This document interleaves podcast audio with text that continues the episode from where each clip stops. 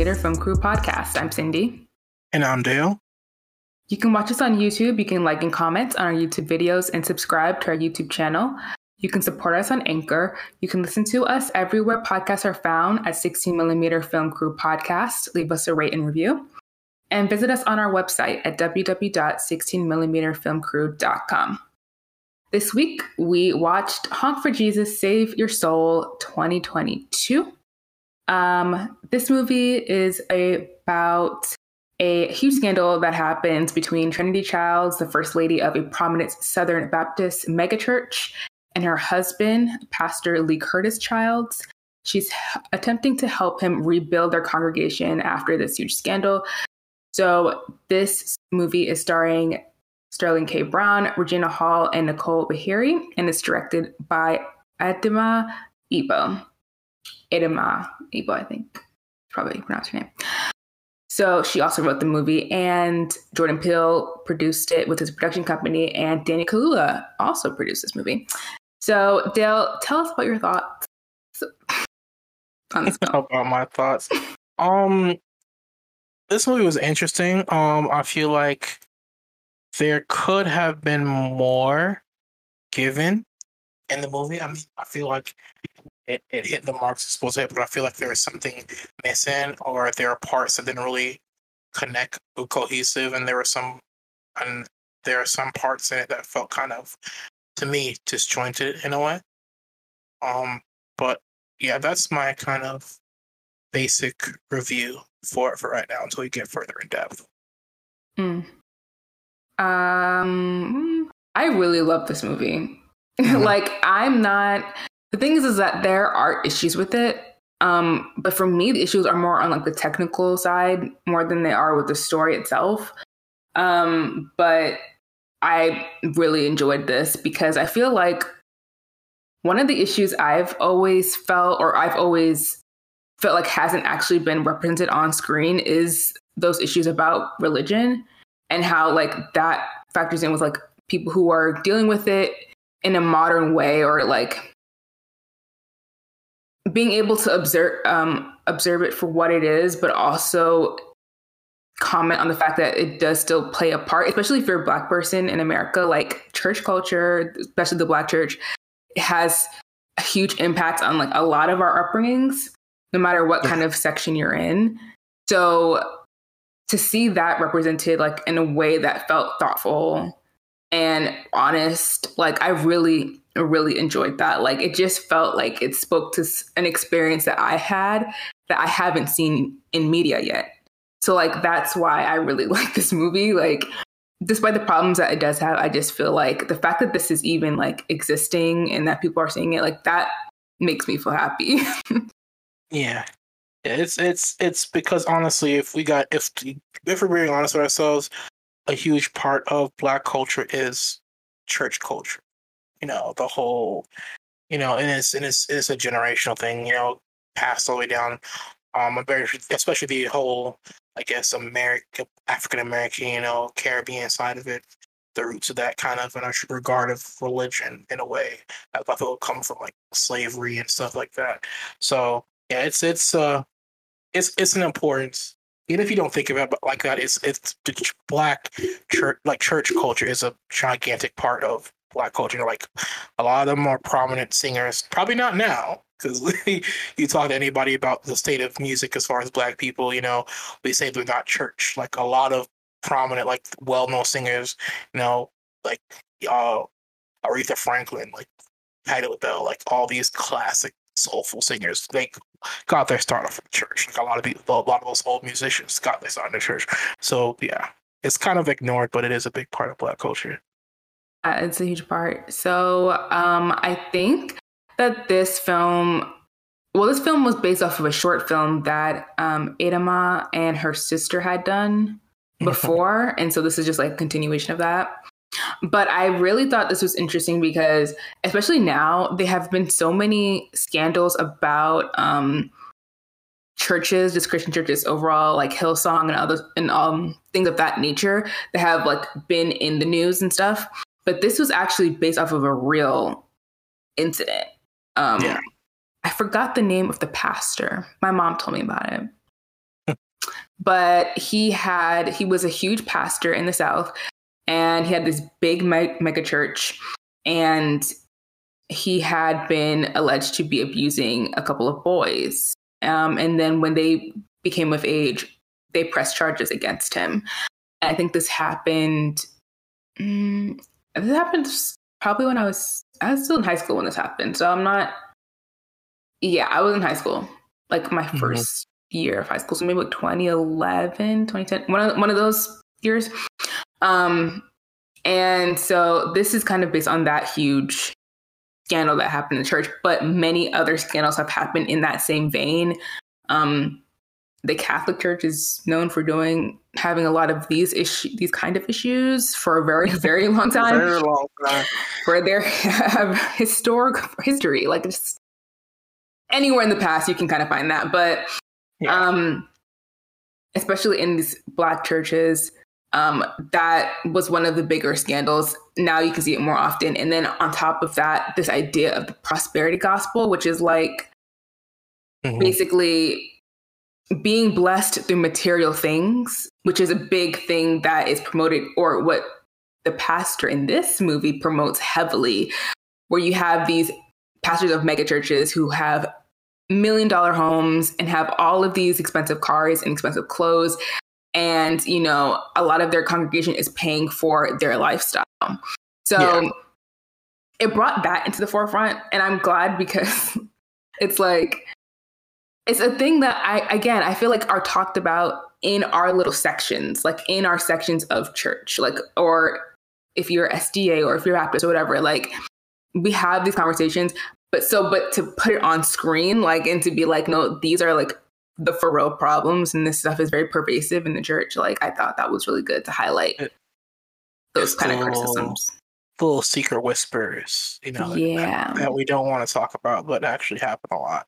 Mm-hmm. Um, I do think honestly, and that's another thing I did enjoy about this movie. I think if you're heavily involved in church, like like we know the Madea side, you know, drums up a lot of the comedic aspects of it. But if you've ever been on any kind of church board, like you can you honestly can relate to a lot of the drama and like I mentioned the, they mentioned multiple times in the in the movie even prior to the situation the pastor was getting arguments with like his deacons and stuff like that that's a like church boards are like people like to think like people on church boards like elders or whoever's leading this department of pastors like when church board is happening like them claws that like people be people will fight like it's happened to me before on church board. I've gotten mad and yelled at people. You know, I've gotten like it's look, church board is like probably the most like dramatic experience you'll ever have. Like Bart, like Bart on. Even even even in the times I haven't, like I've like I have family friends. Like I've grown up like I have cousins that are like PKs. I have uncles that I have uncles that's a PK. Um, I have you know multiple family friends who are you know pastors and stuff. So I've grown up seeing all that like that drama, and it's it's it's hilarious to to see put on the big screen. I don't think it's ever portrayed other than I think Greenleaf. It's never like those behind the scenes things dealing with church drama have never really been put to to light because usually if it's church drama, it's usually the forefront. It's the members of the church. Mm. You know, it's mm. never really the leadership dealing with drama. You know, so. Mm. Yeah, and I didn't even watch Greenleaf. But I've heard about it. I heard many people talk yeah. about it. But that's my thing. It's like within our circles, I've heard about these things or you've seen these things, but this is like a movie that's in the theaters and it's not like a com it is a comedy, but it's more there are a lot of dramatic aspects to it. So it's not like a Madea type of situation. Mm-hmm. It's very much like no, this is like a real critique of like these things of this of church culture of what's going on in the church at the moment and also you have like like serious actors and like Oscar award winning people behind it. So it feels a lot more legit. Let's just say that. It feels more legit than the things that we may have seen before. Mm-hmm. Um and I think that one of the things that I really enjoyed about it was um that there was another element of a competition between Sterling K. Brown's character, Regina and Regina Hall, their marriage, and also like the younger younger up and coming church, which is yeah. with Nicole Beharie and another actor I don't know his name. Yeah. but and how you're like always trying to like outdo someone because it's about membership and because membership leads to tithes and stuff. Yeah. Or more offerings. I guess that's the one that pays for whatever. But you Yeah. know what I'm saying? And it's like we're trying to get people, not because maybe because we care about the gospel, but also because we want to continue living our life the way we've come accustomed to it. Yeah, and I think I think that was probably one of the best things.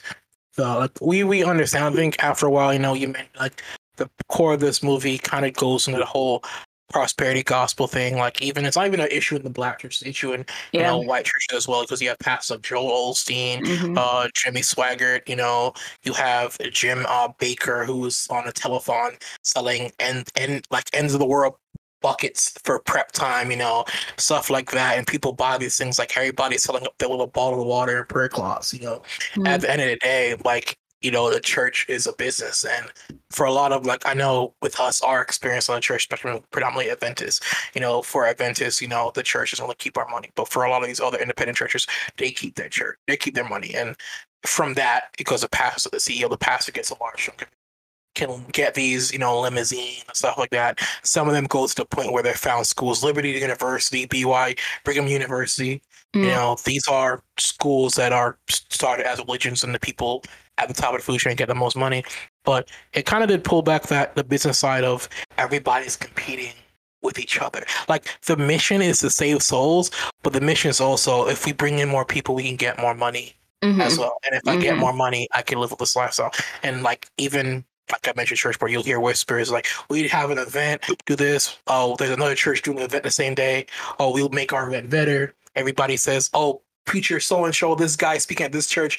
Everybody like heads to that church, and your home church will be empty because it's big time celebrity or whoever's like speaking. Like I remember growing up, I think we had um, I don't know if you remember. You never, you never heard. Have you ever heard heard a show like Amen?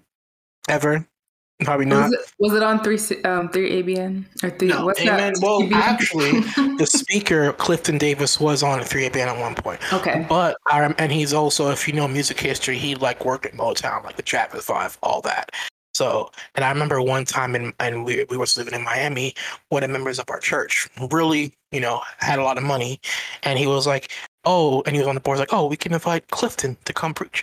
And then that Saturday, there are people from other churches, like, like it's like it's a it's it's a business, and I and it's and it's a constant thing. Like I hear people like, "Oh, we're trying to we got to recruit members for our choir from other churches to get people from those churches to join our church. It's it's really a big cat and mouse game, even at its core between churches. So I'm, I'm kind of probably pulling the veil back a bit too far, but that that veil, you know, the veil has to go sometime, you know. yeah. so yeah, That's what we're doing in this movie. That's Yeah. what they're doing in this movie. They're peeling back the veil.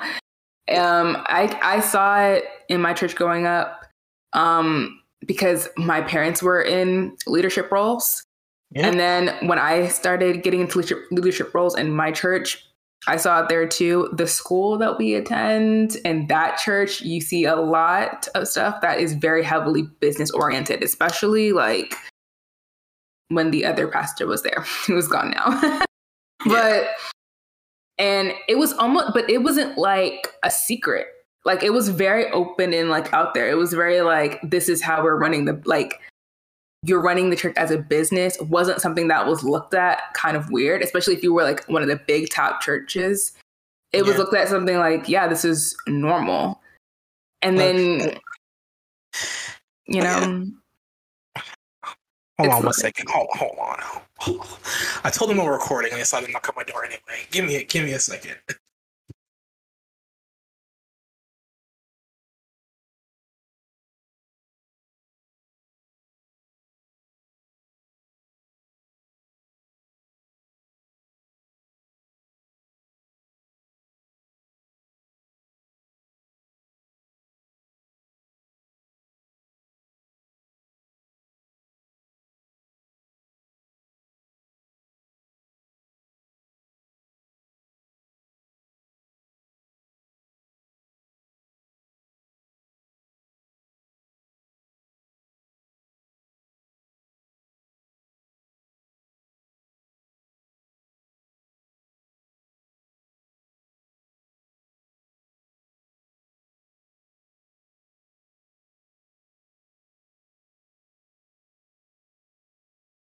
Oh.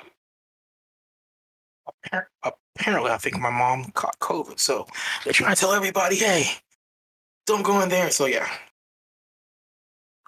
she's vaccinated though, so she's fine. Okay, I was like, yeah. I didn't want to be the one to ask. yeah, no, I don't know why they couldn't just text me that. I told them I'm recording. Okay, where were we? Oh. Better. Uh, oh, I'll just keep talking. Um, okay. but yeah. Oh, you what? You you just I think you just said when you were um the school, you were talking about school. Mm. Yeah. Yeah. Yeah. Um but I think when you look at church as a business, there is something that's very like disillusioning about it because now it's not about like cultivating a relationship with God or like fellowshipping with other people. It's it's like numbers and it's you know advertisement marketing. Like it's like we have to present ourselves in a certain way so people will come. And you and i've seen in in my own church like how they'll switch tactics and try to do certain things get like younger people to be involved not necessarily because they 100% care about our outlook but more because youth is like what gravi- it was like gravitating more people to like be interested in church again i guess. Yeah. And it's like okay well that's not great. Yeah like it kind of sucks. It's it's a it's a bit. Look, I came to. I think the part uh, I came to that point. Me growing up, I'm talking about on personal level. At was at college, of course, Oakwood experience. Like we both went to Oakwood. Like that experience, working at the church and realizing, oh, it's a business because not just that, we also were broadcasting on TV. You'd have events where like Kirk Franklin would come up. It's at the end, I was like, oh, I it kind of solidified in my head that oh, churches, especially for Black people, it's a business that indirectly with theology majors there to a degree. Some would go to church, like some would go to non-denomination churches outside of the Adventist denomination to see, and they say, "Oh, we want to learn from other other churches and mimic their styles." Like, "Oh, you're thinking the dollar signs. You're already planning to run your mega church, you know, and whatever."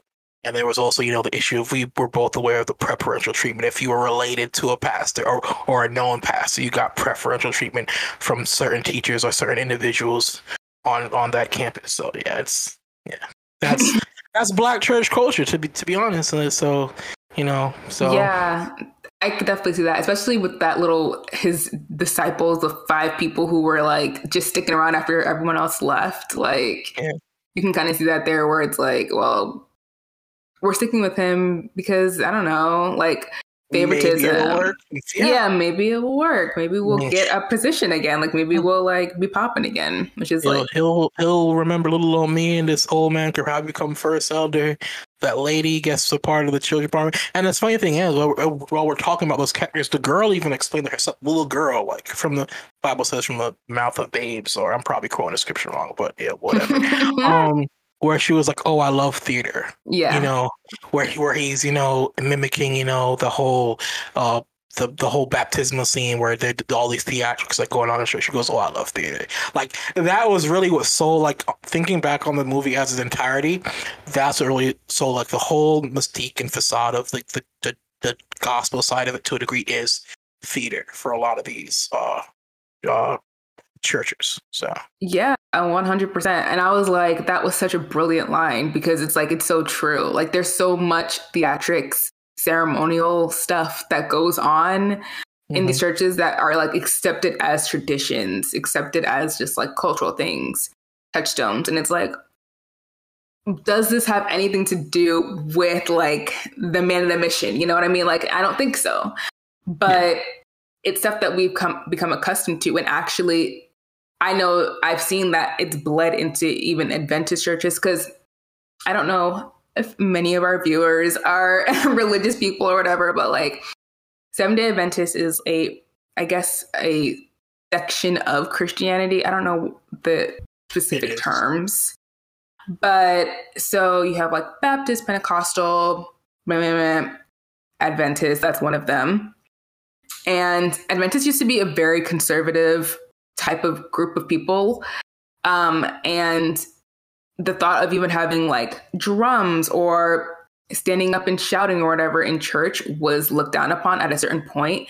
And then slowly, as the years have gone by, more of the Baptist kind of cultures, Pentecostal cultures especially, has kind of bled its way into our kind of ceremonies and the way that we do things. That's not a bad thing. Which I don't yeah. think is bad. Yeah. But I'm just saying, like, you can just see, like, there are elements that are really not like important or essential in terms of like relationship with God, which is probably the that is like the basis of like why we go to church, why we have mm-hmm. faith or whatever.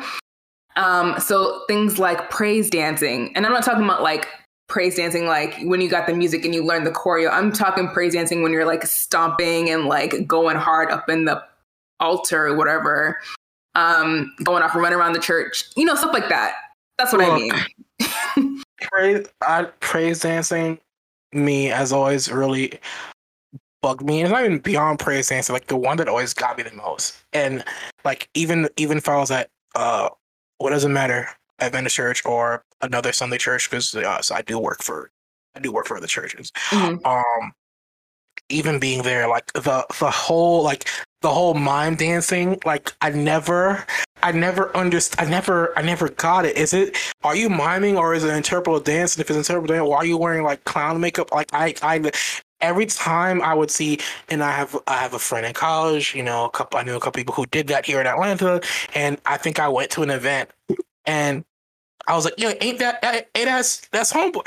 I still laughed. I was like, I don't care. Like, I, like it's, it's one of those things where if I see you, if I see you in like as a black person with a white face paint and you start like crumping and I hear like Kirk Franklin in the background, I'm gonna start laughing like no matter what. I'm sorry, I love you, we can be friends.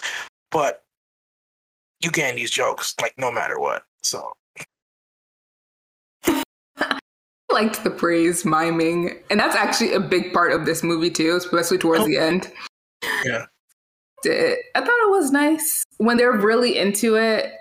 Um, but I guess if it's not your thing, it's just not your thing. You're not going to enjoy it. But I thought it was okay. so let's. Well, we've kind of went on our whole, you know, experience. Yeah, let's, we, let's recircle back and back into I, the movie. I feel like know. we are uniquely qualified to talk about this, though. Yeah. So because we are we're in the we're in the experience as we speak, so like we can talk about yeah. this. We are experts. Yeah.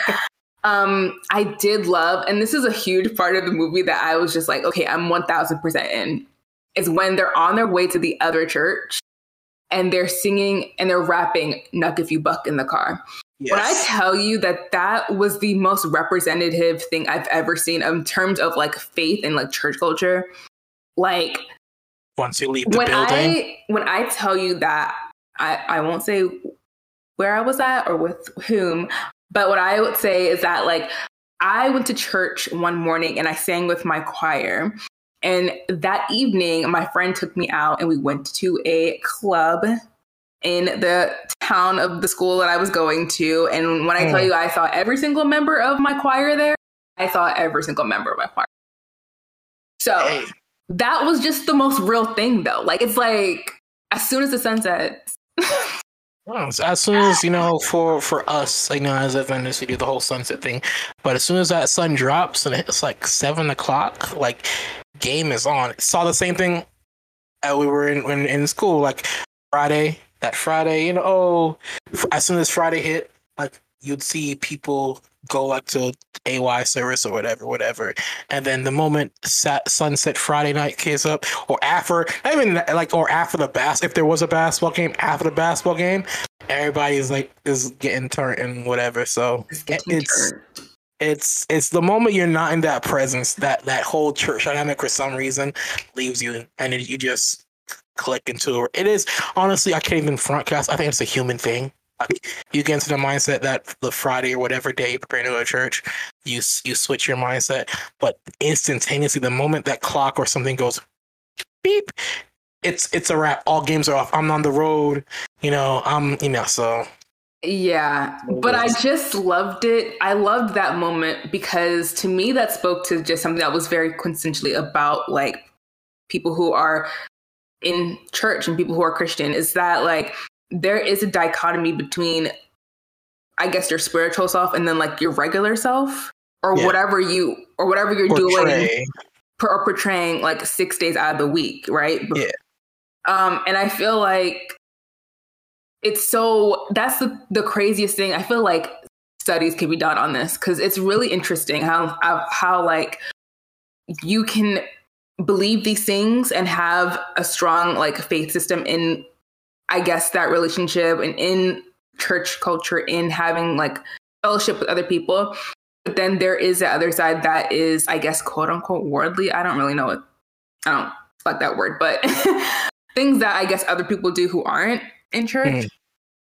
But then when you realize that like we're all just kind of doing the same thing except we we do something else, like what does that mean? Cause it's like, I don't know. Like, I don't know. Like I will listen to a whole Kendrick album and rap all the stuff.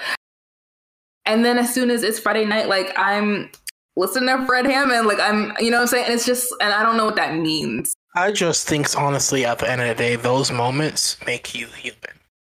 At the end of the day, like you, like what you do, and honestly, I view it as this way. I do is you, you do whatever puts yourself in the mindset for whatever you're about to do. I think, I think of those moments of where you're you're waiting like whatever you're preparing to go to church the next day or whatever. Whereas in those moments you're preparing like you get the costume the same day as you prepare for a vacation or when you're traveling. Like you get bag pack, whatever you're set. Anticipate. I think the whole queuing up and preparing the gospel, you know, leading up or even the day of, it's you in that mind in that in that space. You're preparing yourself in a way. I don't know. It's I don't know. It's it's it's how humans are. We we do it with certain friends. We do it with certain family members. You know, we do it in everyday life. You, you mentally prepare for work differently than you would mentally prepare to go have fun with your family. You know, you knowing you have to go to work the next day, you decide, oh man, I gotta go to sleep at this time. And you mentally prepare, oh, if I go if I wake up this time, I have this much time to get ready, I'll, I'll compete this much traffic. It's it's no matter what you're doing, you're that's just how we are. No matter what your environment, you're always doing that kind of juggling. And in a, in a way, it's in a way, it's almost like code switching, changing speaking language, especially for Black people. Code switching, it's it's more like environmentally switching in a way.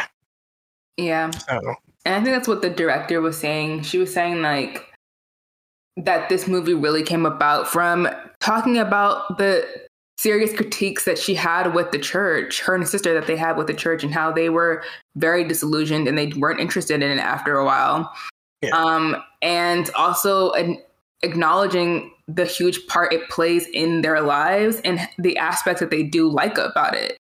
Yeah. And I think that's kind of where I mean, I don't, I can't speak for everyone, but I know for myself, when I see what's going on in the church today and not feeling connected to it at all, really, um, but still wanting to have that spiritual um, outlet and have that spiritual growth, but not really associating with the rules and the regulations and the practices of what's happening in the church currently and feeling maybe pulled by other ideas because I'm watching different movies from places around the world and you know, we're doing this podcast. So we're exposed to so much more, like so many other points of views that it's like, how does all that filter through? How do you process all of that? What does that mean? Like, how does that reflect on the stuff that you learned growing up and the stuff that you're unlearning now that you're seeing that some of the stuff is kind of really toxic and unhealthy? And as we're unveiling all of these things, where does that leave us? I think that this movie is really good for that because it really just breaks that down and and it asks legitimate questions. Yeah. Um, while also being like, yeah, there are certain things that are really lit about this environment and that's good about it, but there are serious issues. So yeah. it's like, you know. Yeah, and I think I think um they did address a lot of the aspect. I think particularly more so than um I think let's be honest, Regina, um, her King, Regina King, is the main character, the main focal point of the of the movie, and from her, you you have her dealing with the issues of being like a pastor's wife, you know, being a face of church, and having to deal with those issues of, oh, I love my lifestyle, oh, but my husband was beyond unfaithful. He was really kind of perverted in a way, and I can't even say kind of. He was perverted in a way. um, um but I love this lifestyle. You know, my mother, she said her my father was the same way. She stood stood by him, and you know that whole that whole model, like, oh, you're the pastor's wife, you're supposed to stick by him through thick and thin, even though you as a person individually you are suffering a great deal, which a lot of people don't see. Like once again, that's one of those things. If you've not been in church, you would not know. I've, you know, you inter I've been like interacted with pastors' wives and all those people. Like I grew up like going to a pastor's house. And, you know, I, I think at the end of the day, people have this thing where pastors are these perfect beings, but if you actually spend, know them and their families on the personal level, they make the same everyday mistakes. Like, you know, they people, they yell at each other, they argue like a regular, regular mm couple. Um, and I think um, there was near the end of the movie where one of the directors, uh, the actual, I think the actual directors are behind the scenes, mm-hmm. uh, talking. She asks one, um, one of them in the middle of Regina's breakdown, she's like, "Why are you still here?" And um, and that kind of sums up like the whole thing of the of the movie, like talking about all this church drama. You have these young men being, you know, assaulted by the pastor, but they go to they go okay. They went to North DeKalb Mall. We both know, me and you, on a on a level that that's North DeKalb Mall. That's that's North DeKalb Mall. We, me and you, we know, we know that evolved very well. The moment I saw her walking to that food court, I was like, "That's North DeKalb Mall." I was like, and, "Why does it look so familiar?" I saw like I was in my seat, like giggling. The moment I saw her walk into like heading toward that hat boutique, I was like, "This is North DeKalb Mall." I will know. I will know that mall anywhere for the for the rest of my life. I will know North DeKalb Mall. Um, but um, she like in those scenes, like and she's watching. She looks in the mirror and she sees those boys that her husband harmed. They still go to the church. They still don't even. They, they still are in the middle of the mall with their Bibles, having a personal like Bible study. Mm. Like in the midst of all that, like where you most people honestly would lose like their waning faith and disconnect from church Charlie, They still, for intensive purpose, stayed. They're still here. Mm-hmm. You know, and she to counter that question, she she was like when she got that question, like why are you still here? She countered with another question, like, uh, those kind of questions aren't going to lead you closer to the truth. You know, because I think I think everybody has their truth. Like I'm on a personal level, I'm I'm honestly disillusioned with the church as an organization. And I can tell you as somebody who like works works for an independent church, who works for multiple, who works for a Sunday church, you know, even even in those spaces, no matter the location or the worship experience, like for me, I'm disillusioned, like because I feel the only way I get joy is not me being in a building for like four hours. For me, it's eight hours every weekend, but for me, it's like going into community and like doing stuff like I remember doing Habitat for Humanity once with my youth group one time. That filled me with so much joy, you know, seeing the homeless. Like that's what those experiences, those helping people, those are what keep me in the church. Everybody everybody internally has their own schisms or issues with the organizational structure, but there are certain things, no matter how much you might leave, but you might leave the religion, you might leave the church, but there's always that little thing in there that still keeps you tied and close to it in a way. Yeah, that's very true. Yeah. I thought that was such a powerful statement, especially towards the end. I felt like we were getting a lot more of the, I guess, gut punch moments. Well, for me, um, yeah. one of them being when that guy who was like picking up trash around the area. Um, I think he either was an inmate or was or it or is currently. They said he was like a former or, or he was an inmate. Yeah. And he was like, you know what, you what you did really helped me. He's saying that to Sterling's character, who has been accused of these huge, of these massive scan of these mass, um, massive allegations of abuse. Um, someone is some young kid is coming up to me being like, "Yeah, you really helped me," and it helped kind of turn my life around or whatever. And then you have one of the abused guys coming up who was the guy in Booksmart. I love him.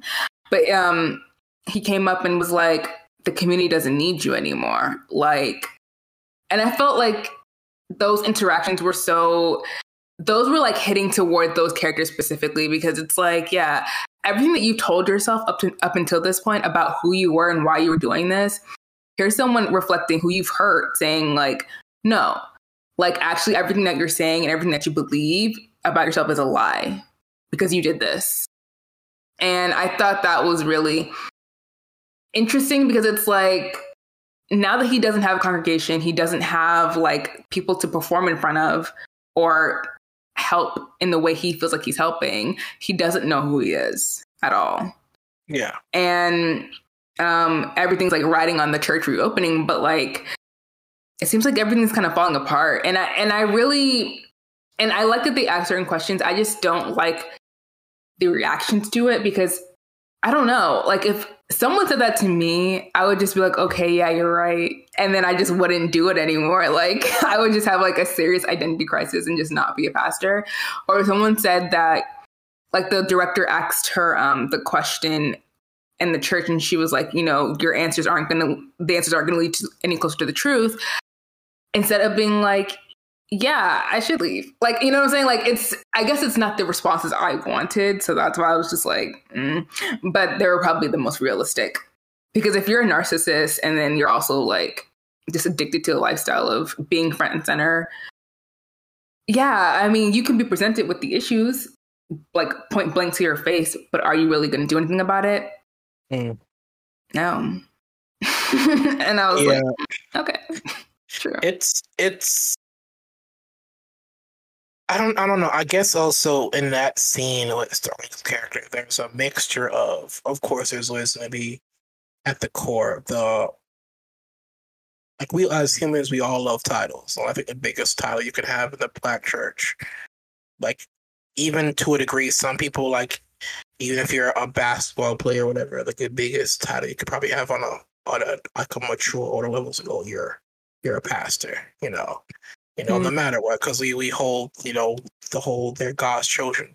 Even though at the end of the day, we understand that, you know, a lot of these pastors that we, you know, interact, go to school with, they choose to become, you know, pastors on an individual level because they see the the money in place. And then for his character, if you're an egotist like he is, to like when someone tells you, "Oh, oh, what you said really helped me," you'll get that pump of that that those endorphins released. Like, oh, okay, yeah, people still need me. I got this. But then you have the flip side of when it's the kid, kid is like, we don't need you anymore. The community doesn't need you anymore because you have all these other churches to fill that gap that you thought you were filling.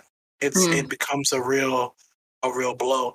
And the most disheartening thing about that scene to me sums up, I think, probably my disenjoyment with the movie is that scene kind of goes back and forth to the parody documentary movie to the real movie. Mhm. and that that scene kind of sums up my on my disenjoyment to a degree because the best moments of that movie for me is when they weren't filming the mock the documentary part. Like the you it, the movie does let you know when they're doing that when the um the aspect ratio of the scene changes and i do feel like the whole most heartfelt stories or parts of that movie were the parts where the mock the, the documentary side was not involved. Mhm. And I really do think um if they had spent time with this I- idea a little bit more, I don't know how long they were in that whole incubation phase.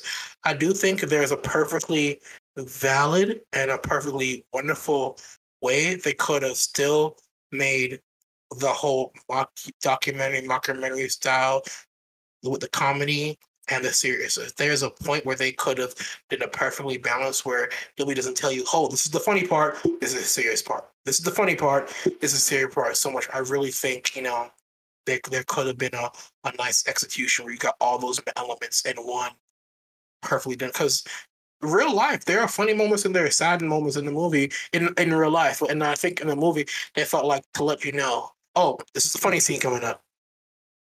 There's a series like I think one scene where he's trying to he goats her into doing the whole the praise mime thinking. It kind of does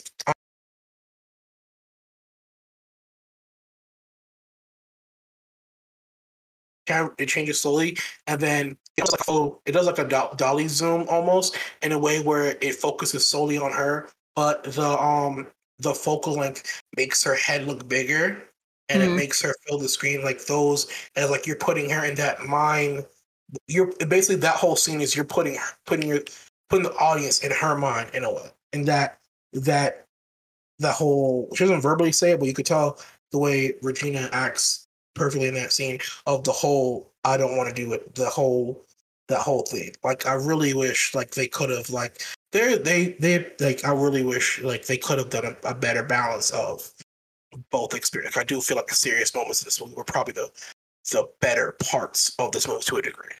Mm. That's just my opinion. So Yeah. I I think that I really didn't like how it was edited. I think that there were so many Mhm. like weird shots in there where it's like why are like why are we cutting like a whole bunch of times to get the same info? Like it's not like we're cutting for a purpose or to even really see someone else's perspective because like we already know what their perspective is. They're being like shouted at or they're being talked to or they're talking in a conversation and then they keep like cutting back and forth back and forth back and forth and then the aspect ratio keeps changing and changing and it's like okay this is hurting my eyes now um but also there are scenes that go on way too long way too long. Yeah.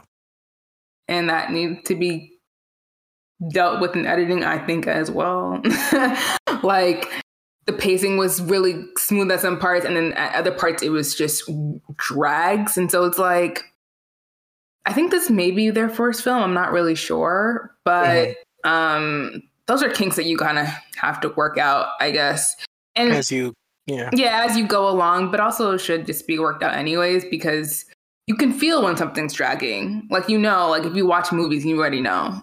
So, as whoever's in the editing room should have. there there was a scene where and it's, it's not just even editing it's it's because at, at its at its core editing is a collaboration as much credit as we give editors and this is coming from an editor of the that collaboration also comes from the director because you're only going to get what the director wants to shoot yes that's it you can only well, yeah. direct What I mean Yeah. is like in post when the director's in the editing room with you, which is what I'm. I assume happens anyways. That's common practice, right? you that's what I'm saying. Like as a director, or as a person who's in there, you you feel when something's dragging, so you can just be like, uh, let's not include all of that. We got the main point already, like two minutes ago.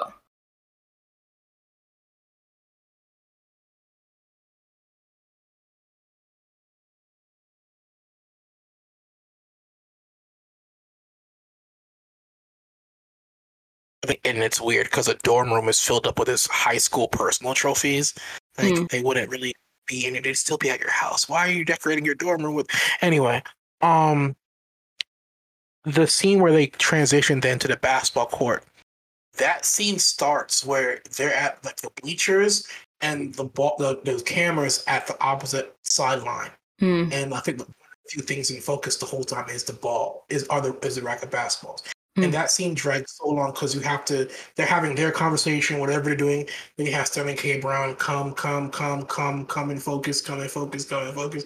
And the camera just stays still and it walks and he comes to the frame, he goes to the ball, and then the camera starts following him back Hmm. to where the other guy. I felt like that, like that, that was a perfect. I think there's nothing wrong with that scene this entirely because it really kind of sums up the past's problems. Like we actually finally visually see it. hmm My thing is that shot just is far too long for that scene. hmm It- It really, there's like, it, it really was. And then, um, yeah, and that, and uh, yeah, it's one of those things you learn, or you know, had they thought about, like maybe that the scene could be shot a different way, or, or whatever. I don't, I don't know.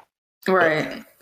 I will say the scene that was most like impactful for me was one um their sex scene because you can really see in that scene like one the allegations are probably true because he's probably like not uh, into or attracted to his wife at all. Mhm. and just her struggle to even like try to communicate that intimacy with him just like went nowhere Mhm. and that was very painful. And again that was one of the scenes that weren't wasn't being documented. So it was like the real movie. And so it just felt very it was just very sad and honest of like these people are trapped in this marriage and it's going downhill fast and it's like put the plug but no. You know, you can't really, you can't really pull the plug because if she leaves uh, as a, let's be honest, as black people, especially older black people, Mm, the elders, as we're talking about church culture, even outside church culture, they mm, look at divorce kind of differently than our generation would because they're coming up from a time where yeah, your man might have, you know, abused you, you had multiple families or whatever. You stayed by him part and parcel to the part because you're a faith, you're a God fearing Christian woman. Mm. And also to the fact that because nine times out of ten you didn't really have anything for yourself. You know, so you were you were stuck. And that's the situation her mom found herself in. She's like, Oh, I stayed with him until he died. Mm. That was so painful to hear. Um, yeah, it's so- real. People will say that. Yeah. The ladies of Um, the church so- will say that. Yeah. And it's it is also worse knowing like, oh, you're you're a, a pastor's wife, and they have the whole thing of you know, the devil is a as a like you as you when the thing the funny thing with churches I always realize is when people as individuals like fuck up, their go to is oh the devil is attacking me. Uh, sometimes it's it's it's you, Playboy. Sometimes Playboy. on a, on a personal level, sometimes you you be you be fucking up. So um, yeah, that's so true. I hate when people use that excuse. It's like, nah, it's you. It's the devil you. made me do it. Now you you knew what you were doing. You could have you could have stopped. Mm. So yeah, I, I, I, the only scene I think that I probably thought was shot perfectly in those um because another issue with those the going back and forth with the serious and comedy you know the movie also gets serious because every single serious moment from either sterling k brown's character or from um regina king's character is a profile shot Mm. it's always that three the, the, the three fourths angle of their face or it's kind of rotating or framing up or framing down there it's always that but i do think that the probably one of the best ones to me in that serious three uh, three fourths so three quarter shot is on what gina king is trying to express herself to the documentary crew and why how the documentary should be you know Mhm. because she kind of she already sussed out that they're not trying to make the, a documentary documentary. They're doing this for their own personal gain on on you. And she's like, Mm. "This is what I want. Let's all right. Now that we've had our fun, let's be serious. And I want you to know what this documentary needs to be about. You know, because she kind of she kind of he's focusing on the on the fame side and she's focusing on the personal side because she's she knows herself she's dealing with person and she knows if those unsightful things with her husband come out it's not gonna it's not gonna look good either so Yeah, very true.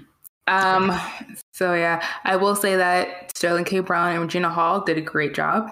Um, I don't remember seeing Regina in like a dramatic ro- movie per se, or I know she did that show with um Don Cheadle, but I didn't watch it. So I don't know. This was like my first time seeing her really in like a semi-dramatic role, and I thought she did a really good job. Sterling K. Brown is like my favorite person. I love him so much. He is so great, and he's so good at like again balancing like humorous moments with very like serious moments. Because I think the character of Lee Curtis is very he's like a larger than life figure and who doesn't know how to deal with like the serious moments of life in a way that like is you would expect someone to deal with those things like things are going really bad for him. Mm. like really bad for him. And he's still like putting on a show trying to be like trying to be cool with the documentary crew like really trying to be like this persona that he's already um, put on for everyone. And i thought that was really interesting because with regina's character you see those more honest moments where she's like no this is like my life is seriously in trouble.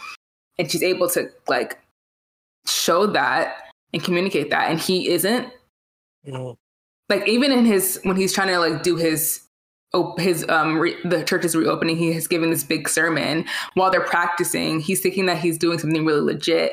And she's like no i can I don't feel it. I don't think that's true. It doesn't ring true to me. Yeah. So it's just like i don't know. But i think he does such a he does such a good job. He's such a good actor. Um i wish nicole beharie was in this more that's my only my other only complaint is i love her and i wish she was in this let's get nicole beharie and more things. Please. Too talented. Because honestly every every other day on twitter i see the scene from uh, the striking vipers episode of of of black mirror. Really? And everybody is always talking about that whole diner scene um where the Mhm. way she's emotive and like, oh my gosh, over here, he's the most amazing, you know, actress in the world. But then she's never she doesn't get cast and stuff. So Yeah. but look, let's we're gonna start a, let's start a GoFundMe right now or, or, or you know a Kickstarter. You know, we want to make a movie. We gonna make us. You gonna you're you, you're the writer of the movies. You gonna write a script. I'll I'll I'll edit this out of the movie. We'll figure we'll figure everything out. And Yeah. we're gonna cast Nicole. We just go up front. The main character is Nicole, and we'll fill the gaps from there. Nicole, but- please be in our movie. But yeah, um, okay. yeah, those Yeah. yeah, the movie. What are you rating it? What are you giving it? How do you feel about it overall? I'm gonna give it a three. A three point three out of five. Because like I said, that that in the way of pulling back the veil of, you know, black church culture and X showing us the toxic elements of it. Um because let's be honest, this movie was not made or marketed for a white audience or a, glo- or wider audience. It was like Mm. this is a movie for black people. No matter, no matter how much prominence you know Regina King now, not Regina King, Regina Hall, and Mm. so on have within you know white people know their name now from her hosting the Oscars and from him, you know, on um on the um oh crap, I forgot what This show of the Us, show. yeah. Oh yeah, on This Is Us. This show was this movie was for black people. So it kind of pulls back the veil and actually serious issues with the black church. But also those moments of, you know, the disjointed comedy, serious moments, that the the main that's one of the main sticking out points for me because I do think if they found a way to manage it properly, and then the editing of the movie and the and, and the also so some of the those scenes where they're going back and forth, the, the pacing is really erratic. Like those technical things in the movie, I do think if they had been ironed out or smoother, or personally, I think because Jordan Peele, his production company was involved, I do Mhm. think probably Jordan himself personally could have, you know, in the process and seeing them like, hey, maybe you guys should, you know, solve like, you know, find a more delicate balance of what you're trying to do. So on for me on the like I think everybody's performance was perfect in this movie. You know, those awkward songs between the two, uh, between her and the other church member in the mall. I've seen those perfectly. Like, it's a church member you hate, but you got to pretend to be nice to them.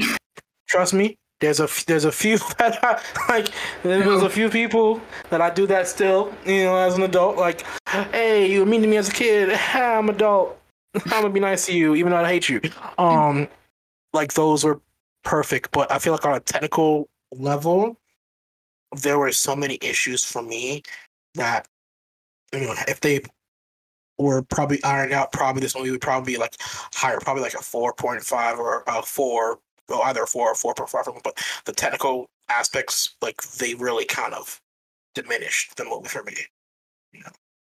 Yeah, I think I gave it a three and a half out of five stars on Letter on Letterboxd. I really like this movie, just the story, because it again it speaks to something that I feel like I haven't really seen um, Mhm. articulated in this way, and it it is such a huge part of like my upbringing in my life because Mhm. I went to a Christian university, so much of my life has been in the church culture. So it's like having seen that kind of representation was really it just felt really satisfying because it's like it feels like finally someone's talking about it. Maybe that's and, and but it's not in like a self serious way. There's humor in it, which makes it kind of go down a little bit easier. Yeah. But yeah, I really love the story. Again, the technical aspects, not the performances, but just with how some of the things were directed, edited, whatever. That could have been a lot better. Um, I've seen a lot worse, I've seen a lot. Yeah, but I've seen a lot. Because I think we have a certain standard of um, how movies should be made and how they should look. Um, this does this kind of falls beneath that standard. Um, Yeah. So there's that. I don't know if the people who are like generally just like gonna watch this movie, like I recommend this movie to my mom, my sister, and I don't think they're gonna really catch They're not gonna notice that. No. Like you know what I'm saying? they're not gonna catch it. no. But for us, you know, we can't help but see it. So it does bring it down a couple of notches. but I still do love this movie, and I do encourage everyone to see, even if you're not religious. I think that it still speaks it to a lot of the stuff that maybe you've heard or seen, because some of the stuff has been in the news. So, yeah. you know, just all like I know people might not agree with our testament, but all those aspects, performance, the the performance side, the technical side, like music, editing, like you know the way the the looks, the cinematography, sound design, all that are what makes a movie a movie. And mm-hmm. you know if half of that is lacking, even as good as the other half is, it's it's not going to the full cinematic experience is not going to is not going to be as impactful for it is. Like we're like we're not one of those people who say, "Oh, the actors are amazing, so this movie therefore is amazing." Right. a movie, a movie is literally about the whole experience of what how it leaves you feeling, you know, and and not even to bring up how it how you feel. Like this movie ends abruptly. It just ends hmm. like like that. Um, and and it was and I and I and I kind of was like I thought I would only notice it, but in the end of the at the end of the movie when it just ended, some I heard somebody next to me like, "Yo, that's it." this is and like that, and I saw people lingering, thinking it was like just a, like a scene transition, and then the as soon as somebody saw the credit card, they everybody said it blocked. Mm. Everybody was like caught off guard for how abrupt the movie, you know, just ended. So mm. yeah. Yep. Well, there it is. yeah. Um. So moving on, you know, moving on from that experience of watching, I want to do mention I do I do realize halfway through let's talk about. I kept saying Regina King is her name Regina Hall. Regina Hall. I'm so sorry. I'm so sorry. I'm so sorry. You know? yeah. But um yeah, moving on to uh, the box office stuff. Um so I don't know if anybody was at the movie theater, particularly Saturday. I know last week you did mention about the whole National um, Theater Day.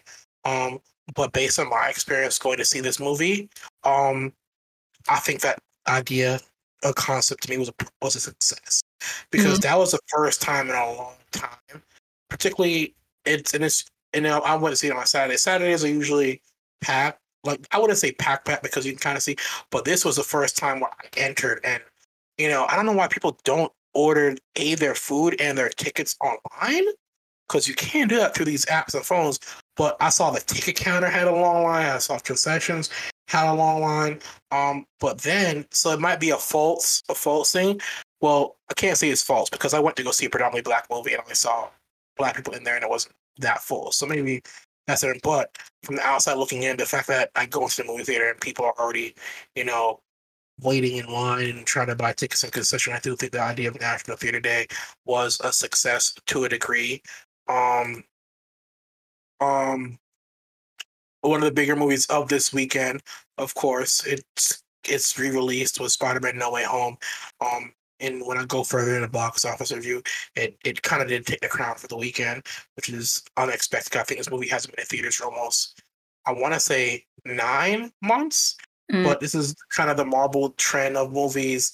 You know, before at one point they would always uh used to sell a movie, the movies out of out of uh the theatrical run. The DVD or VHS comes out, and you get all the behind the scenes and the cut features and stuff like that.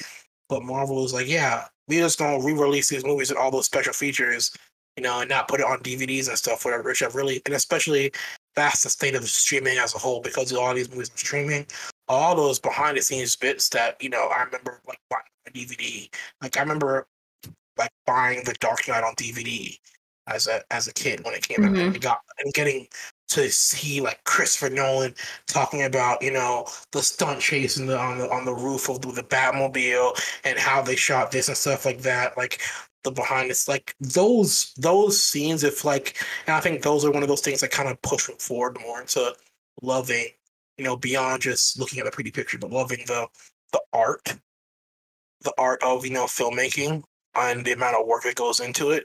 And those experiences to me are like lost in the age of streaming. You know, those those clips of hearing directors talk about, you know, why they did that. And I think the only property I think that get that nowadays would be I think um I think like uh The Walking Dead has their after show where they either bring in a guest actor to talk about the scene or whatever, or I think now at Game of Thrones, the Game of Thrones after podcast, you have the directors and everything. But for a large They part, do podcast. Yeah, they do the podcast, but- Yeah. but for the most part, those behind the scenes moments are largely lost. Um, and of course, another breakout. When I say breakout, would be um Top Gun Maverick. It passes finally. It finally passes Black Panther. Um, to the tune of um seven hundred and point one million um dollars. Not not surprised. It wasn't a if, but it, it wasn't if Top Gun reaches that moment. That they're predicting it was always a when. It earned over this Friday, Sunday part of the weekend. You can kind of say this Monday kind of counts as we're recording. Um, Friday, Sunday it earned about seven point nine million dollars. Fighting off, of course, in No Way Home um, re-release. Um, so yeah, and, and that was those two that Spider-Man No Way Home wasn't the only release re-release in box office. Um, so was Jaws for its anniversary. But to go over the top ten numbers in its whole, um, once again, of course, number 10 down from 5 is Dragon Ball Super Superhero. Um of course, and we like I said before last week, it was always gonna have a big drop because that audience for it had kind of watched it in the first week or first first days of its drop. Um, the change in theaters that it's featured in drops to about 500 it lost 500 theaters it was in and it made an average this week of about a thousand dollars so that it was always gonna. It was basically the few people who didn't see it when it came out. They waited till a three dollar deal and decided to go cash it. So it was always gonna be one of those movies that dropped off. Um, holding that steady spot at number nine from weekend to weekend is Thor: Love and Thunder. Um, like I mentioned before, Jaws uh, re-released. Uh, re-released um this weekend. It debuted at eight. Um, Minions: Rise of Gru um was up one spot to Jaws at seven. Um, Idris Elba's Beast had a massive drop, just like Dragon Ball Superhero, from three to five over three to, to from three to six over uh debut weekends. Um the invitation, um, which debuted at number one, um, for the number one, um, now goes back to five. DC Super Pets uh four, Spy Home release, of course, to um main whole city of plot two. And the only real movie, of course, I mentioned it passed the numerical threshold was Top Gun Maverick. I think people give again three dollars. Say I'm gonna go rewatch Top Gun Maverick. It increased in theaters. It was shown in um to about additional 150 more.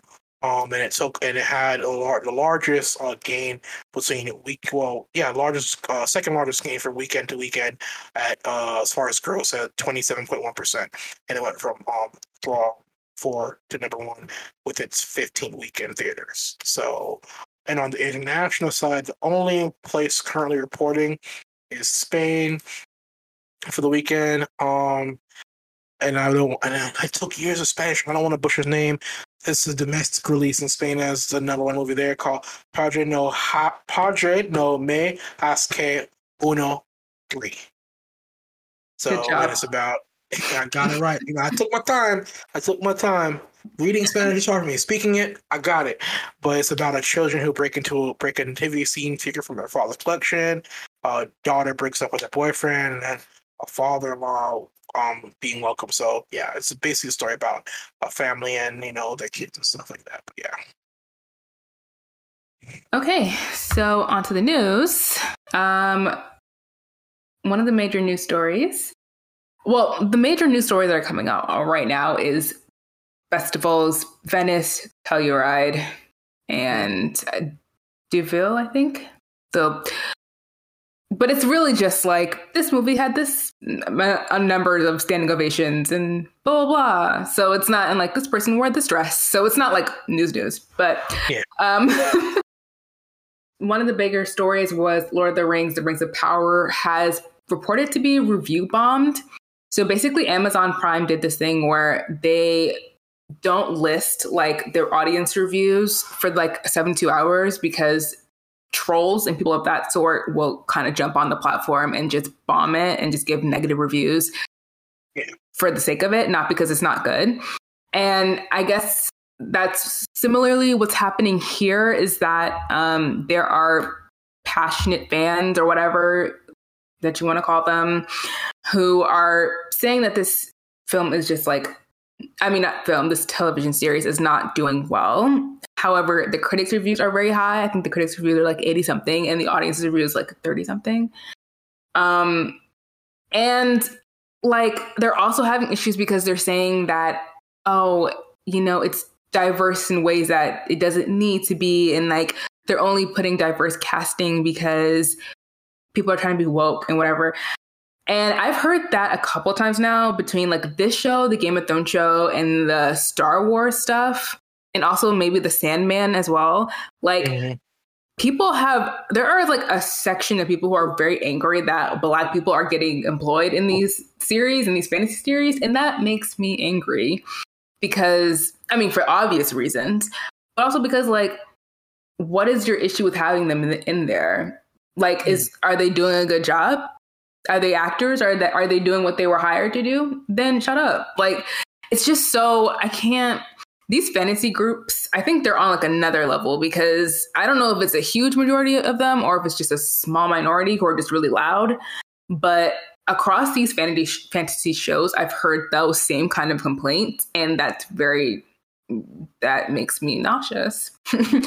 or nauseated and I hate it. But anyways, in terms of like the actual show being bombed, I heard it was good. So like I don't I think these fandoms have way too much power. That's my one in terms of like speaking a lot. And then also because I think the whole Zack Snyder Justice League thing really showed people that like audiences have a huge impact. Like they can actually make things happen if they want to.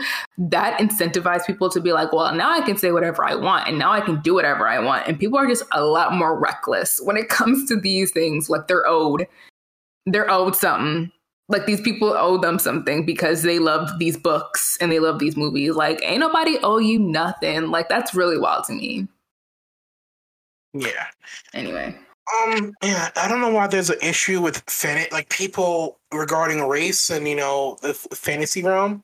Um, cause l- let's be honest, at its core, fantasy the stuff is there are no elves, there are no unicorns, there are no dwarves. It's fantasy, it's made up. So at that point, you could insert any kind of race. The elf could be black, the elf could be, you know, any any color. There's no race in fantasy in these products. When I say race, fantasy has race as in, I guess, species, like elves, whatever, whatever. But cultural race, as far as like skin color in a way, there's it's not real. So you can put anybody in any of those positions. I do feel like some of these fans, like it was, I remember before there was a big issue of when they said they're going to introduce a new Spider Man there was like, oh my gosh, a new Spider Man, blah blah. It's whatever, you know, Spider Man is white, blah blah. And now Miles Morales is just as beloved to a whole generation of people as Peter Parker. I remember watching, you know, animated Justice League as a kid. People were complaining like, oh, that's not Green Lantern. Green Lantern is white. If you read the comics, there is like four or five other Green Lanterns. You know, one of them is black, and they picked that one to diverse the show because you know Dwayne McDuffie, prominent black figure in you know comic books in that industry wanted to have them in there. So yeah, it's always I find it funny. Like the products you guys enjoy already are diverse, but you kind of have an issue once it goes from page to screen, whether it's TV or the theater, or you freak out like they can't be black people. Like because you assume, for the most part, let's be honest, for racial reasons, mm-hmm. you know, black people did exist in the Middle Ages. The Moors went to Europe constantly off the coast of Africa, interact with them. But because all these versions of, you know, um anglicized histories don't predict don't showcase black knights or anything in the Middle Ages, you assume that because fantasy and Middle Ages is the same thing, so people of color can't be there. So or if they're there we're either slaves or like sexual interests, like when um um like the, the people of Dorne, you know, mm. and and um in Game of Thrones, or you know, the the um the group that um Daenerys helps, like the the Grey Worm there, there are people there, they're black. Like those are only ways we can be seen. Mm-hmm. Um, mm-hmm. Yeah, it's yeah. Um, and as we're talking, as we as I do mention Game of Thrones, um, another story is about uh one of the producers or showrunner Miguel Sapochnik. He is hopefully I'm pronouncing your name right, sir. Um, he's leaving the series um, where um, Alan Taylor will join the team and lead the team forward going on to season two. So I'm guessing with this kind of announcement, um, season one is already done and dusted in the bin. I'm guessing. Yeah, it's done. Particularly, yeah, because you don't really announce, "Hey, I'm leaving the show as showrunner" in the middle of a season. You know, being yeah, shot. no. So yeah, um, but they've been involved with the show. Uh, he's uh, Alan's been involved with the show going forward. Um, um, uh, I think uh, Miguel said he was honored to be working with Thrones Universe for the past couple years and spending the last two years with the crew of House of Dragon, and he feels professionally and personally, um, it's he's accomplished a lot. Which I would say too, being on Game of Thrones, they that show ran for like ten years. The first Mhm. the first one. So that's like a whole that's a decade. Like people like that's a long time to work on like one project. Cultural, no matter what we feel about how the last couple seasons ended, the cultural impact that show had. Um and then um Alan Taylor is talking about how it's a pleasure to be back at HBO and immerse himself in the world of Targaryens. And he's looking forward to grow uh the next season with um George R. Martin and um, the showrunner Ryan. So yeah. Yeah. I'm looking forward to it because sometimes you get into a malaise with the same person dealing with the show all the time. There's no new ideas, no new inventing ways of doing it. So sometimes it probably takes a new perspective to take the show to the next level because you kind of get comfortable doing the same thing like you did Mm. before for 10 years. So. Yeah. I was so surprised that he actually came back to do this show because, like, if you're like invested in the world of Game of Thrones, right? Miguel did some of the bigger episodes of the season, mainly The Long Night, which was the season in, which was episode in season eight with the battle against the um, White Walkers. And that was like a 55 night shoot. And hmm. during that, there's a whole documentary about the making of the last season. He was like so over it, so exhausted. He looked like he didn't even want to be there, or like he signed up for this and now he like completely regretted it. so the fact that he even came back to do this show, I was shocked because I was like, you seem like you hated this gig back when you were doing season eight. But he was involved with the show, developing it for two years, two to three years with George R. R. Martin. And I guess the fact that he stayed on this long is a miracle. So it's okay. I think it's okay. I think Alan Taylor, he's been with Game of Thrones for a really long time as well. And also he did like The Sopranos and stuff like that. So it's gonna be it's still gonna be good. It's just like in terms of like battle sequences, Miguel was like known as the guy to go to for those bigger episodes where you had like a lot going on and made it look really cinematic and all that other stuff. But it's okay. Season one is in the can. It's done. So it's fine. It's, it's, yeah. it's kind it's kind of funny knowing that you know if you look at um, I think a majority of I think season two was directed by Alan and Alex Kodak as a game Yeah. as, a, as a showrunner, Love and I think he also I think he directed a couple episodes in like season seven, uh, just an episode of season seven. So it's not like they're throwing somebody to the wolves. This is somebody who's experienced, Who right? Who knows the world? the Yeah. world. So yeah, just um, moving on. Do you want to continue or You can wanna actually start. You can start. Oh, okay. Yeah. Uh, I'm sorry for for It's jumping okay. on you. Um. So, of course, if you've been online last couple days, uh, Aries Spears, Tiffany Haddish been currently under a lawsuit for a sketch they did around 0304. Um, and it's kind of funny. This comes out after you know, Aries Spears gave his opinion on the whole Aria Grande topic, kind of what we were talking about with you know, uh, Barbie Ferreira talking about her character in um, and um, Euphoria. Mm. Same issue goes on personally in real life with with Lizzo. He took it upon himself to comment on her looks and you know compare himself Oh. and say you know he's a handsome. Let's be honest. Look at Aries Spears. Like it's going from another big dude. I don't think like you can breathe, my guy. Like come on. So from all that, Mm. once you start being negative to people, the skeletons get dug. Um, so it kind of came out that um both him and Tiffany Haddish are currently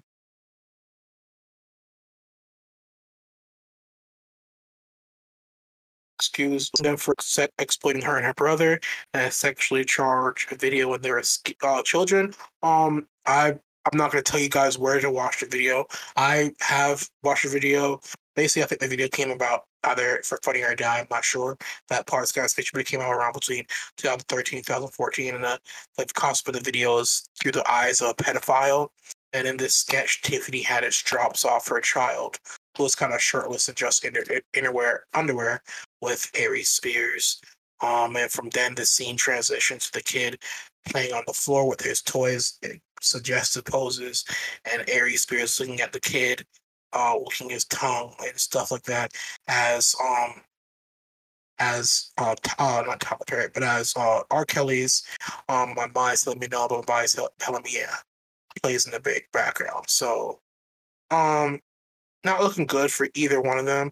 Um, Tiffany Haddish herself has come out saying she deeply regrets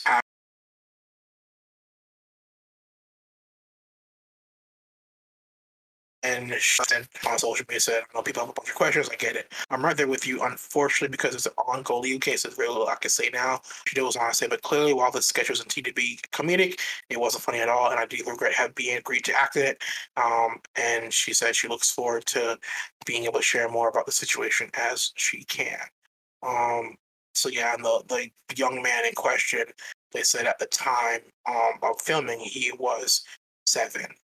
Um, so, and her Tiffany Haddish herself constantly features in the series of videos as a mom, um, repeating leave your kids with Aries B or Spears' pedophile character for various reasons.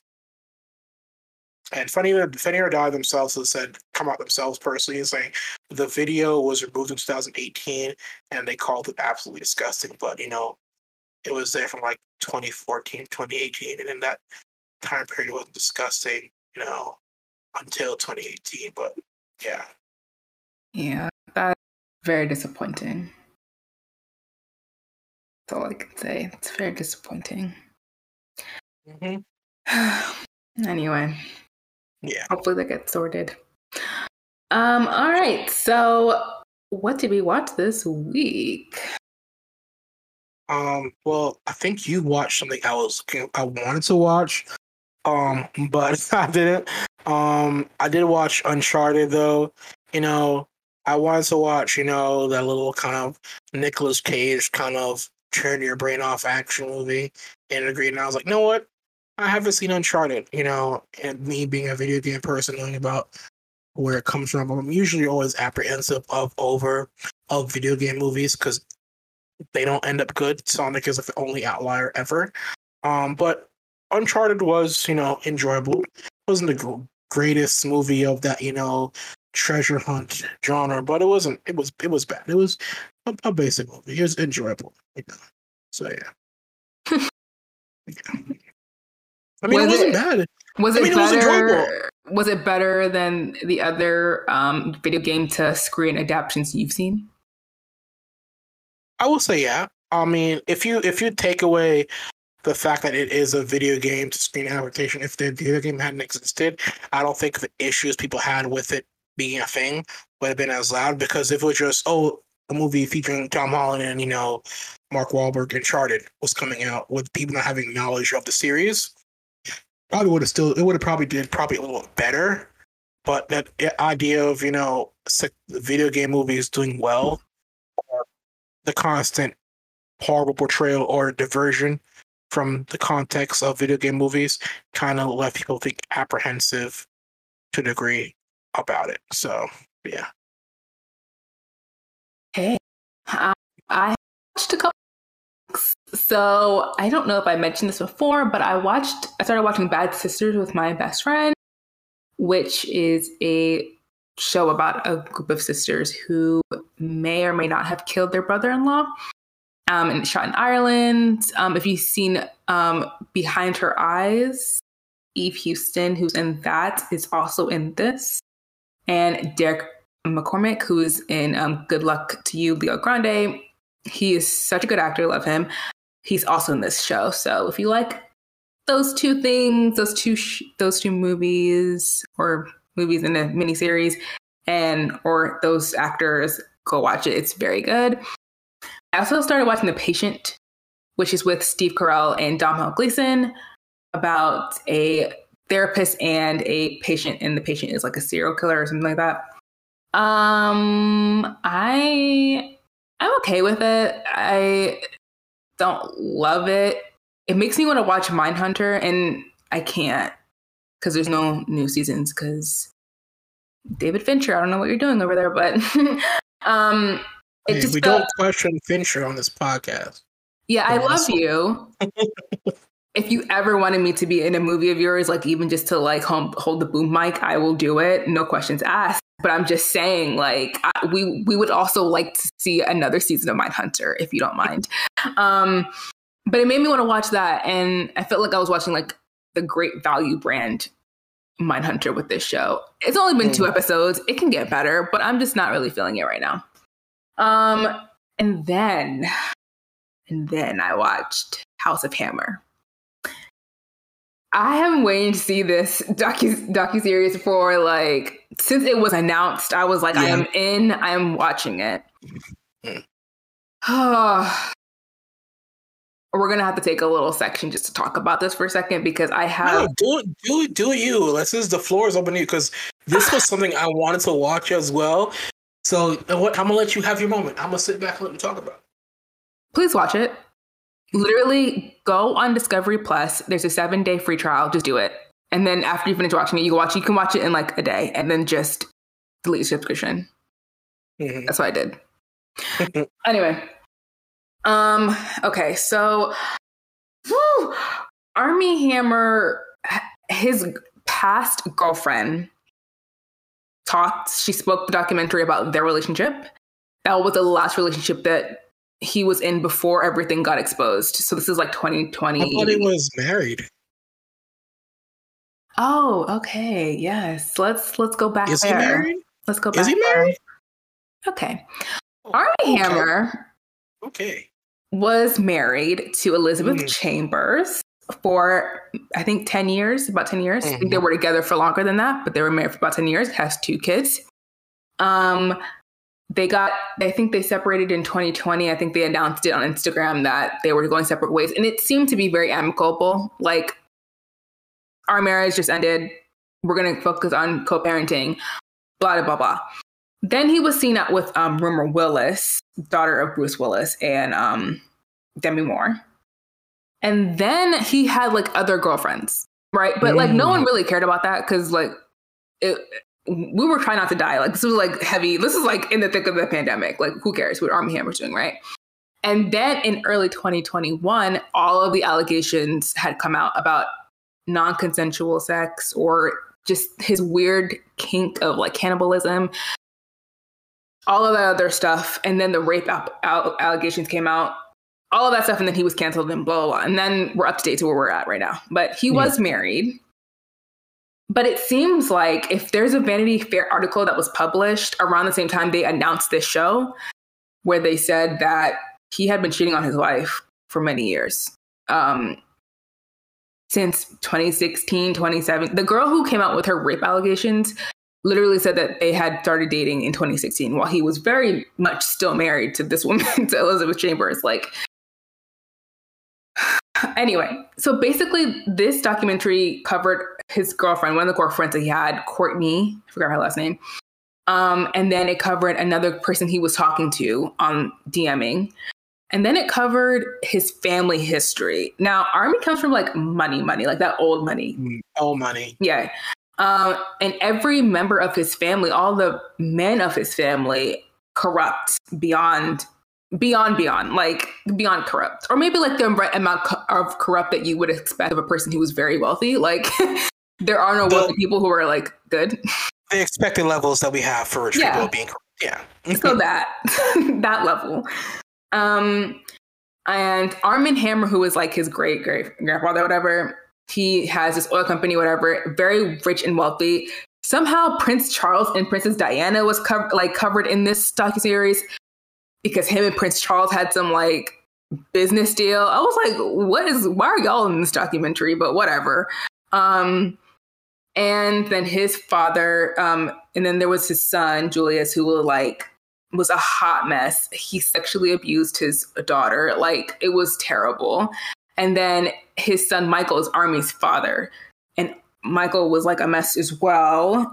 but then they everything went to him for some reason because they skipped over the the grandfather and went straight to him. Again, corrupt, married a like wealthy lady who was very religious, and then they had Armie and his brother. So basically, they were chronicling like all these generations of men just doing mm-hmm. the worst things to people, especially using women as just like objects of fun and folly. We don't really care about what they're doing or who they are. Abuse, sexual and physical. Many women coming in and out the house, drugs, alcohol, like that whole entire thing. That's their that's their family, right? And so you see all of that, and then you see Armie Hammer. And Armie Hammer was very much presented as like Hollywood's golden boy in the early in his earlier career. And then Call Me by Your Name happened. Yeah. And that like set him up. Like after that, like when he started being involved in those conversations and those Oscar nominations, conversations, and all that other stuff, he was taken a lot more seriously as an actor. And then the image that he projected was like, yes, I'm this not straight laced. Like, if you look at his interviews, he was into some crazy stuff, but like a good guy, dedicated husband and father. Like, that's the image that he projected. The Chris and, Pratt portrayal. Mm-hmm. and then to find out all of the stuff was going on, and it's so much worse than I could have ever thought it would be. Like I was, and I'm not being dramatic. I, like I am dramatic, but I'm not being dramatic right now. Like I was sick to my stomach watching some of the stuff that was like in his DMs, like the stuff that he would send women and the stuff that he did to these women. Disgusting. Like, I, and I'm not, and I'm not even kidding. Like. I was shocked and just horrified at the stuff that he was writing to them, the stuff that he did to them. And the way that he would like sweep these girls up who were like random ladies. You know what I'm saying? Like they're not they weren't actresses or whatever. Like they were like business ladies in Texas or whatever. Like he was just sweep these girls up, love bomb them, and then do things to them that were just like ridiculous. And and not BDSM because that's what he was alleging. Like he was alleging like, oh, it's consensual. This is just a kink. And people were joking about it for a long time because they were like, ah ha ha, Armie wants to eat ribs. Like that's funny it's not funny and it's also not BDSM because there wasn't there at the certain point there was no more consent and no more safeguards in place and no more safety. Yeah. So that's how B- and that's BDSM was all about consent, communication, consent, mutual, safety. like yeah. And none of that was present. you know what I'm saying? Like none of that was present during these encounters. So I was literally sick to my stomach watching every single one of these episodes because I'm like, I felt deceived. Maybe that's why I felt so grossed out. Because yeah. I've been watching Armie since Armie was on Gossip Girl. Like, if you remember Armie on Gossip Girl, like, you've been rolling with this dude for a long time. Even through all the bombs, the Lone Ranger, the Man from Uncle, I was with him through all of that. Hey, Man from Uncle is not a bomb. No, no, no. I mean, box office wise, it was. I liked it though. I liked the movie. I thought it was good. A good movie. a good movie. I thought it was a good movie. Anyway, yeah. um, and then for him to become this like beloved figure through Call Me by Your Name, the relationship he had with Timothée Chalamet, like everyone was like sold. Everyone was sold on Armie yeah. Hammer. And it then was... for him to do this, which is not out of pattern, because again, that's what the documentary explores. This is a pattern of behavior between generation to generation. So, it, but it feels like a betrayal because he didn't present that way at all. And so you feel like I felt disgusting. I was like, I can't believe this guy is doing all of this stuff. Like it's very, it's so off putting. It's so off putting. Yeah, this this feels like um because he was on a roll. I mean, you, you mentioned Social Network. You mentioned, you know, mm. as much as bad as Lone Ranger was, it was a major everybody made a big deal of it at the time. You know, from Uncle brought up not the, the money theatrically, but it has a massive cult following, us included, who would like beyond like the numbers might say one thing, but the audience reaction is amazing. Calling by your name, of course. Sorry to bother you. Hotel Mumbai, you know, was, he was on a he was on a, a roll per se, and I do think like reading the like a minor synopsis where you mentioned the issue with his great grandfather like with the oil rig and having it explode and people dying and portraying himself as sincere and crying and then on the private set like fuck it pour the champagne let's party you know you're right it's, it's it seems like it's a generational thing Mhm. and it's funny the one who wanted to and i think why what made all this come to limelight is before they were just they were rich people interacting with other rich people who had these weird weird tastes and behaviors and things. But once you know he decided i want to become a celebrity i want to pull back like i want to pull back the veil. And once you become a cele- celebrity all you're you're honestly making yourself available to everybody. You know all your secrets kind of end up getting put out there. And i think and i find it funny that for decades that this family has been doing these kind of shenanigans Mm. and nobody really knew about it until the one person who's like i want to be an actor. I want to be famous. I want to be famous. Not just have money because i got money but i want to be famous i want to be famous. That's what broke the back for the whole family and put all their a century of drama almost two centuries of drama out in the public space. Like old articles and articles that were got have newspaper articles that have been lost in time are recirculating about oh this hammer did this and stuff like that and uh court cases all those i, I find that so interesting that this was the person like it somebody always comments somebody made a comment um like parents build a fortune kids maintain it but the grandkids kind of always fuck it up Mm. and I feel like the family skeletons, like you know, great grandparents, you know, they did it, father did it. Here comes Armie Hammer, not knowing how hard it was to take to hide this super secret, just on Twitter, going crazy, like, yeah, I'm into crazy shit. Come over and then going beyond social norms. Like I, I find that so amazing. Yeah, like, and that's the thing. Like, during when this stuff came out, I really didn't know what to think. But now watching this, I think I made a mentioned earlier in a, like an earlier podcast, like, oh, I don't know how we feel about Armie Hammer now because we haven't heard him, about him or anything. Yeah. But watching this, I'm like, no, you're an abuser. Like, it's not. It, it went beyond like having a weird kink. That's not the situation. So I think that this is a good documentary in illuminating what actually was going on because I think people have been like joking about it for like a year. Like Mhm.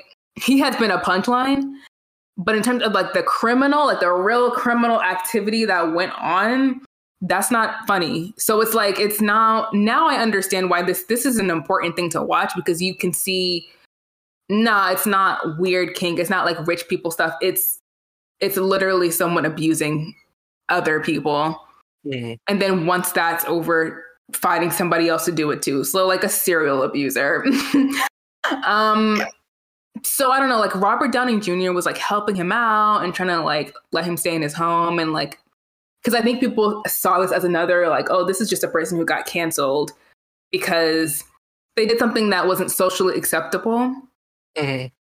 but that is not what this is and i think that's the main point that i want to drive home about this docu series. it's not weird kinks it's not he did something that was socially unacceptable this is predatory behavior this is criminal behavior criminal charges need to be drawn up i don't know why they haven't been yet um he's not safe to work around so like whatever comeback he was hoping to happen I wouldn't feel. I would hope. I would hope no one would feel safe being with him in any type of capacity, in the working, working or otherwise. Like, I hope no woman is with him at this point. I mean, I'm sure someone is because someone always. eh, Some women always is like, you know, he's just broken and I can fix him. Don't do it to yourself, sis. But like, that is the situation. Like, he is. He is an abuser. I'm sorry. I'm sorry to say it. I didn't want to say it. I was trying to hold out hope for him because he seemed like a genuinely like, cool person. That's just what it is. Like you gotta just call it out for what it is. Like you're you were an abuser. You took advantage of people and you hurt them. Like no. Um, how do I feel about him now? I feel like he's done. I'm he's done to me in my book. Like I'm not watching Call Me by Your Name anymore. I don't think you can like invest in him anymore because that's what he is. That's what he's done. Mhm. And it's dishonoring those victims by saying, by joking it off or by not taking it seriously. So that's that on that. Yeah. It's it's it's amazing. Like it's it's and it's and I've always wondered, knowing what we know about him now, I now I'm curious as to what else. Like, how did everything else in his family like stay hidden? Like money. That's what they money, said. Yeah, and yeah, they had so money. much money. They were paying people off. There were crime, like serious crimes committed. Like someone, one of the people in his family shot someone, like killed someone, and didn't go serve jail time. You know what I'm saying? Like legitimate crimes have been committed, and they have covered up with money every single time. But now, because of the internet, you can't do that. See, that's the thing. That's the element that was really missing. Because they were able to get away with it for all these years, but now you have the internet. You have people snooping around and people finding stuff. Hmm. So now your stuff is getting exposed. Like the internet, good or bad, is is illuminating. It illuminates a lot of stuff. So okay. Yeah, it's it's yeah. I mean, look at a certain. I, I think, and with this whole situation, a lot of um ego played into it, especially seeing the generation of men and probably not. Um, we don't even know if women in the sudden were doing this kind of crazy thing. I think for the most part, because he's a man, we're focusing on him. We don't know if the women did crazy stuff either. Um, it's just he saw saw it as a pattern of oh, I can do this, go, I want to do it. And he tried to continue that behavior while trying to be in the public eye, which never ever works out for anybody. So, yeah. Mhm. Well, that's it, folks. that's it from us. We hope that you are taking care of yourselves and having a good week. Make sure to check out all of our social media. Follow us on Letterboxd, support us if you can, and we will see you guys in the next episode. Goodbye. Au revoir.